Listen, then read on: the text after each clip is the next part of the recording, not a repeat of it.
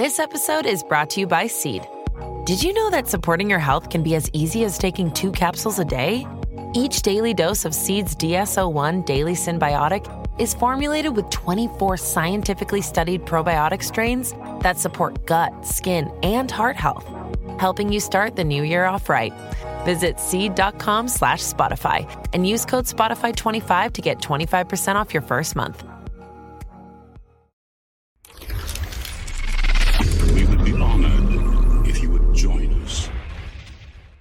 Hey guys, how you doing today? So before I start this video today, I gotta say this one contains a lot of spoilers for episode 9 and The Mandalorian. I mean, not that I really need to say that since it's been like almost a month since episode 9 has been out, but hey, I digress. So, if you've been living under a rock for that amount of time and you haven't seen those yet, eh, you know, just stay away from this one. So, let's move on. Episode 9, The Rise of Skywalker, and Chapter 7 of The Mandalorian brought Force healing to the front and center of the Star Wars canon. While elements of Force healing has existed in both canon and legend since A New Hope, we've never seen it taken on such a miraculous aspect as we do in Episode 9 and the Mando. This has led many of us to question if this amazing power is in fact an amazing plot hole that introduces more problems to the canon than it could ever solve. And I'm gonna be honest here, I'm not sure if I have the answer to that question. Mostly because Lucasfilm hasn't given us a solid explanation yet but I have faith that we'll be just fine, and until they say something, I'll do my best to answer it with a few theories, legends, and canon info in this video. Okay, so first off, let's look at these new elements of Force healing and what they have in common. In Chapter 7 of the Mando, Greef Karga receives a gaping wound from a dragon like creature that is laced with venom, which will kill Greef if he doesn't receive medical attention within minutes. As he lies there dying, Baby Yoda waddles up and heals the wound in seconds with the Force. The wound basically goes full Wolverine on us, and Karga is up again like nothing happened. While this is the first time we see Baby Yoda do this, remember that in Chapter 2 he tries to heal the Mando's wound but not before Din Djarin stops Baby Yoda. Of course, at that time, Din didn't know what Baby Yoda was trying to do. So, that tells me that Baby Yoda has used this power before the series even started and it's nothing new to him. Because why would he even try to force heal if he didn't already know about it? Unless it was some instinctual method that he had. Either the child discovered he could do it by himself, or he learned it from someone else.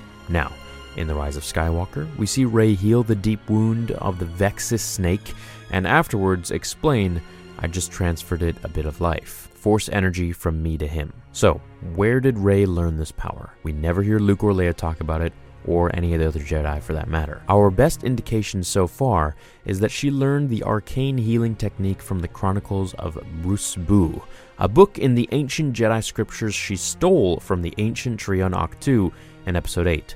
She used those teachings to heal the broken kyber crystals in the Skywalker lightsaber after it was torn in two by her and Kylo's forced tug of war in The Last Jedi, which is why the saber works again in The Rise of Skywalker. A third instance we have seen Force healing is in the original and oldest when Obi Wan heals Luke from being knocked out by the Sand People in Episode 4. Some people don't think he's using the Force here when he places his hand on Luke's forehead, but he 100% is. George even said he is. So, Force healing, while it's been a while since we've seen it, is nothing new to Star Wars. And in the novelization for A New Hope, it even says something, and I'm paraphrasing here Luke woke up after Ben touched his forehead without any headache or pain whatsoever. So far, these three uses of the power haven't bumped with fans since stopping poison and healing non life threatening wounds are things that seem to fit in with what we know about the Force. Some people are crying foul when they saw Rey take Force healing to a whole new level during her duel with Kylo Ren in the ruins of Death Star 2. During the fight, she lashes out in anger and impales Kylo Ren,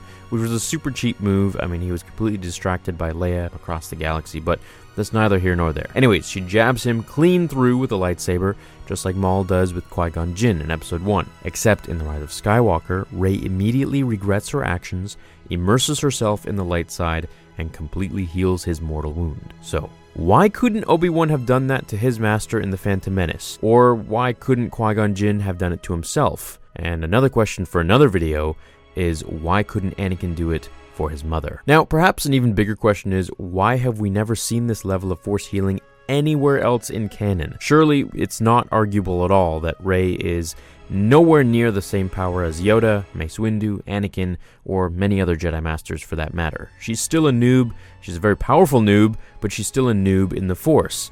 So clearly, if she can do this stuff, so can they. So, what's the deal? Okay, well, just for fun, let's go through a few examples of when Force healing could have been useful for the Jedi. Now, please know I'm not bashing here, but it'll help us answer the overall question as to why this power hasn't been used yet.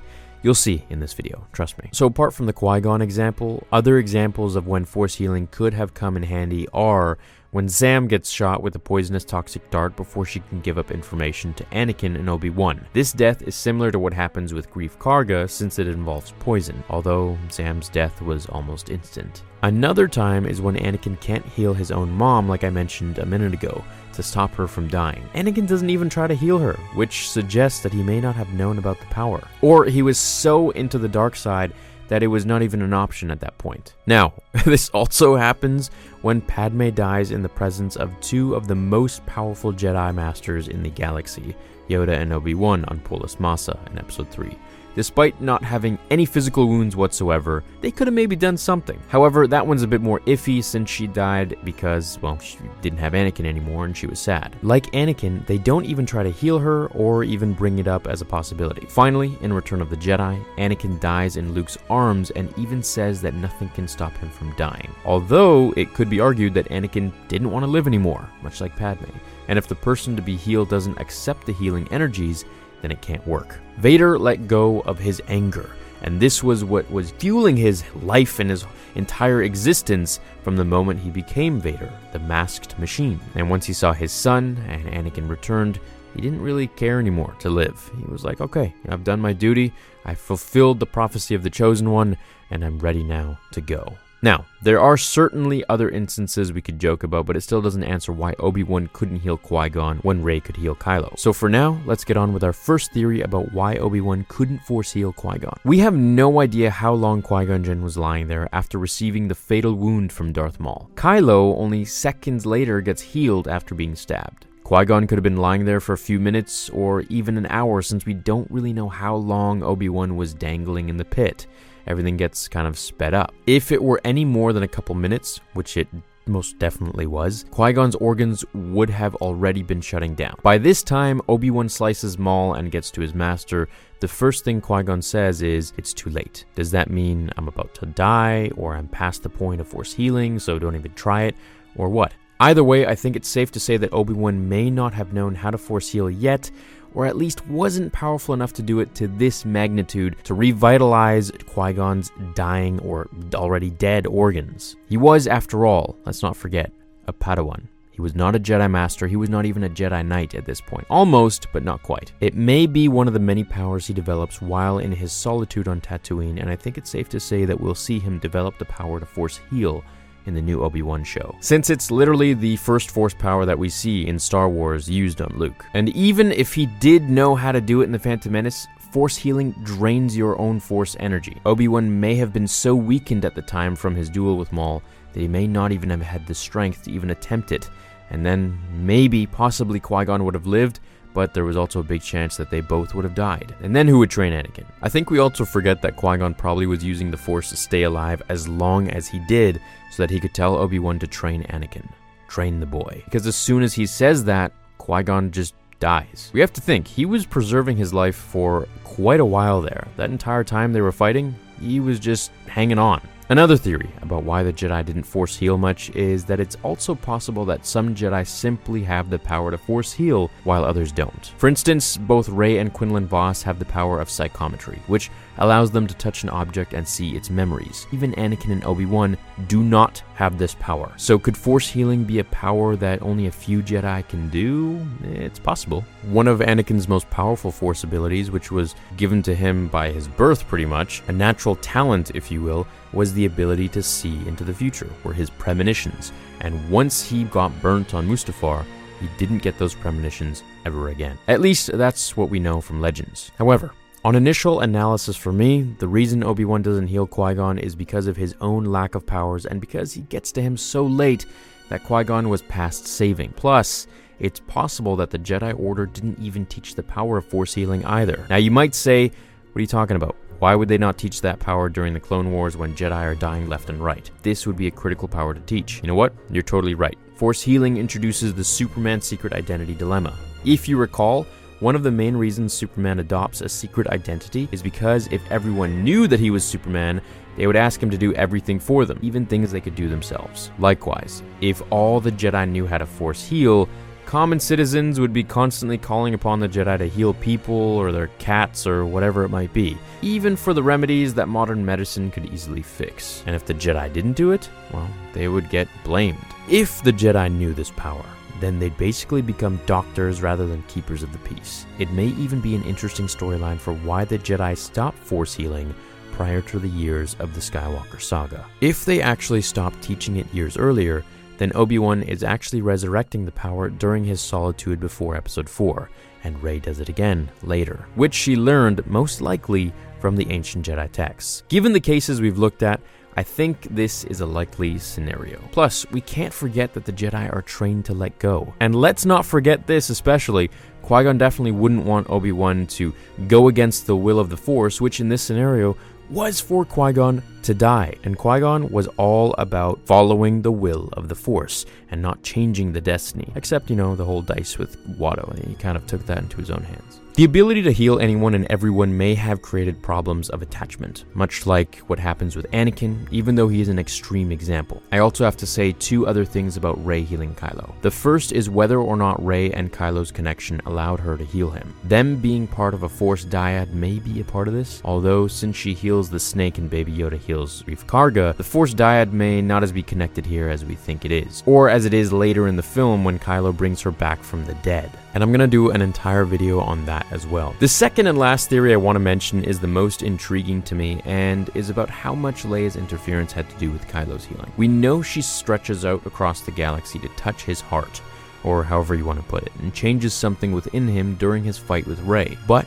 what if she did much more than that? Did she also sacrifice her own force energies to save her son to the point that she was just as instrumental in healing Kylo as Rey was. Rey is hardly weakened at all after healing Kylo, yet Baby Yoda immediately collapses after healing in The Mandalorian. Leia, on the other hand, dies. She was already pretty weak after her ordeals in episode 8, so she may have been waiting for the right time to reach out to her son. And when she felt he was in danger through the Force, she reached out to him and ultimately sacrificed herself to heal him. Also, take note that when Rey heals Ben's wound, his scar goes away as well. We may think that Rey healed him since she had her hand on his wound, but what if Leia was the most responsible for saving him? If Rey learned how to force heal from the ancient Jedi texts, she absolutely would have shared this knowledge with her master. Now, all this sounds really cool, but I think the timing of Leia's death throws a wrench into it, since she dies before Ben is healed. If she had died after his healing, then I would have been totally on board with this explanation, so we can kind of debunk that. Now, we could theorize that Leia transferred Force energies to Rey, who then used that power to heal Kylo but none of this really makes sense, and we haven't been told as much. It's clear in the movie that Rey senses Leia's intrusion into the fight immediately after she stabs Kylo, so what if Rey was also getting power from Leia in the moment? That would not only explain why Leia dies immediately afterwards, but also how she heals her son and allows Rey to not be exhausted after using the power so that she has the energy she'll need to confront Palpatine. However, I think Leia died because, and it was poorly explained in the film, but maybe it'll be better explained in the book whenever it comes out in March or something like that, that she used all of her Force energy to bring back Han or bring his memory back and allow him to, you know, touch Kylo's cheek and sort of relive that moment, that memory once again. And so maybe that Force projection, kind of like what Luke did, was just a little bit too much for her. All right, so what do you think? Why was Rey able to heal Kylo's wound, but other Jedi couldn't do the same to their masters or their friends? Did Leia have some hand in it? Or is this just plot armor or a plot hole, if you will? I'm sure they're going to realize this and they're going to explain it further later on. I really hope they do because right now I'm kind of confused as to why we haven't seen this more and more in the prequels or in the originals or, you know, anything like that. And as for Kylo dying once he healed Rey, I'm going to make a video on that as well. But I think, and I, this is a far fetched theory, that he may have given her a baby when he sent his force energy to her to revive her. Now, I thought it was kind of weird how he touched her belly. So, I don't know. That's just a theory, though. And if you're thinking that's a weird theory, well, weirder things have happened. I mean, Anakin was born from literally nothing. So, at least here we got Kylo doing something. Anyways, let me know in the comments down below if you think this healing thing makes sense or if you think it kind of ruins stuff from the previous timeline. Hope you have an awesome rest of your day, and I'll see you in the next one. Until then, remember, the Force will be with you, always.